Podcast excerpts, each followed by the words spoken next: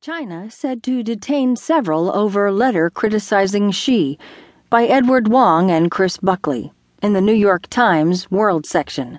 I'm Barbara Benjamin Creel.